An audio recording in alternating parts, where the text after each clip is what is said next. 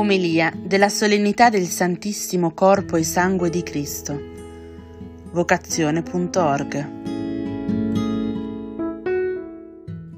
Santissimo Corpo e Sangue di Cristo, abbiamo questa liturgia oggi che ci presenta dei testi meravigliosi a partire dalle letture, ma poi anche questa sequenza bellissima che ci racconta proprio di questo pane donato, eh, questo pane che, che ci sostiene e ci dà vita. Allora lasciamo che siano proprio le letture a guidarci. Partiamo da una frase del Vangelo. Troviamo Gesù che sta parlando di, di questo regno di Dio, eh, guarisce quanti hanno bisogno di cure.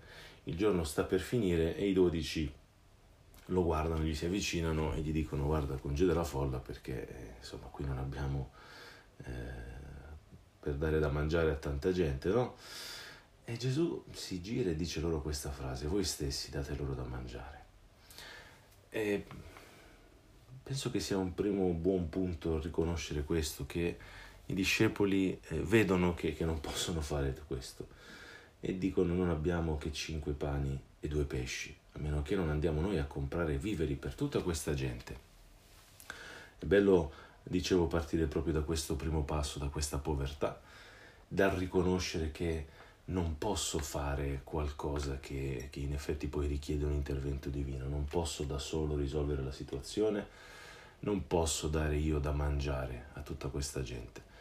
Quello che sì posso fare è offrire quello che ho, questi cinque pani e due pesci, offrire la mia realtà, offrire quello che sto vivendo, offrire quello che possiedo, quello che ho, per poter permettere al Signore di fare quest'opera. E infatti poi si vede che è proprio questo l'esito del racconto. Il Signore eh, chiede ai discepoli di far sedere eh, tutti questi uomini, prende i pani e i pesci, alza gli occhi al cielo, recita su di essi la benedizione, li spezza e li dà ai discepoli perché anche loro, perché loro ne diano poi da mangiare. Ecco, dicevamo, questo primo punto è fondamentale e poi c'è l'intervento del Signore. Infatti quello che possiamo imparare oggi da, da questa liturgia, da questi testi, da questa solennità, Santissimo Corpo e Sangue di Cristo, non è tanto qualcosa di teorico, ma proprio qualcosa di pratico, cioè come si vive,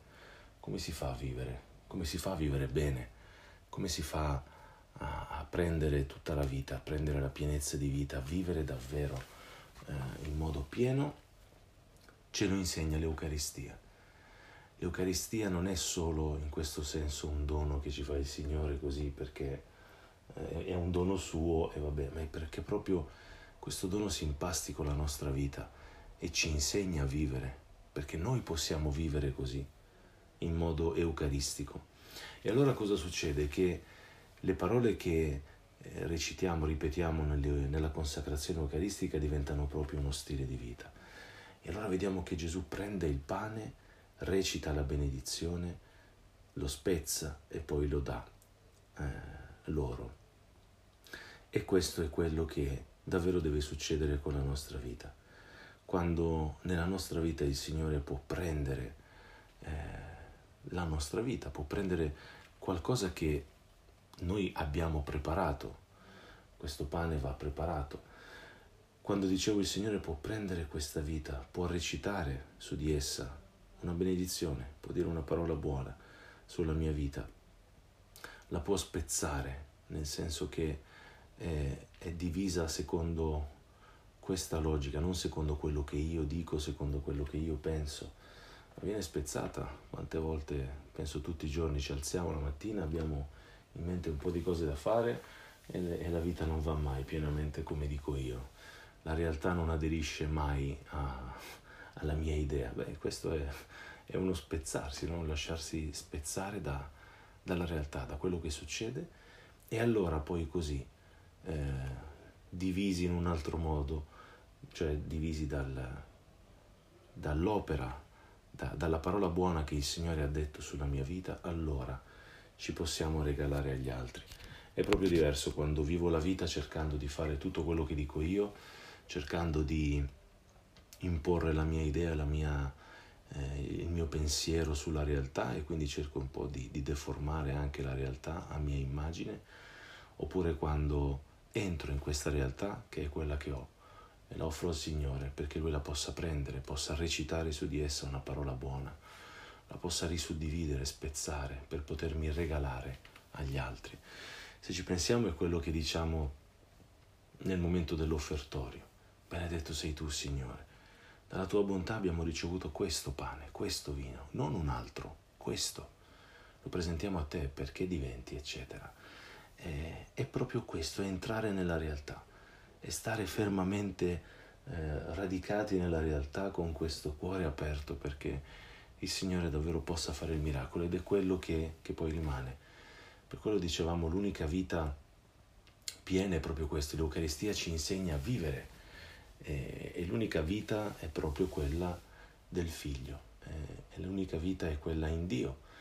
E allora l'unico modo per vivere pieno sarà come ha vissuto proprio Lui, e Gesù come ha vissuto, in questo modo. Se noi guardiamo la sua vita, quando lo guardiamo in croce, non ha cercato di cambiare la realtà, ma a partire da quella realtà, proprio in quella realtà, ha detto: Signore, ti offro questa realtà.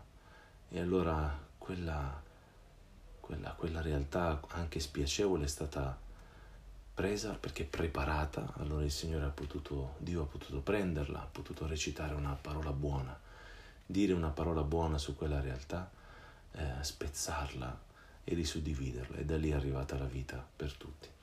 E allora oggi vogliamo chiedere proprio questa grazia al Signore. Signore, c'è una realtà che io ti posso confezionare ogni giorno, c'è un pane che io posso preparare ogni giorno, il pane della vita che ho da vivere, il pane della realtà che ho da vivere, non di un'ipotetica realtà migliore, ma di quella concreta che sto vivendo ogni giorno. Quella ti preparo, ti confeziono, ti offro, perché tu la possa prendere, perché tu possa dire una parola buona. C'è sempre una parola buona che il Signore può dire su ogni vita, perché questa vita benedetta, riempita di questa parola buona del Signore, possa essere spezzata non secondo le mie categorie, non secondo quello che io penso che sia giusto fare o a chi penso che sia giusto donarmi, ma secondo quello che davvero ha Dio nel cuore, che poi è, è la mia realtà, è la mia chiamata più profonda anche.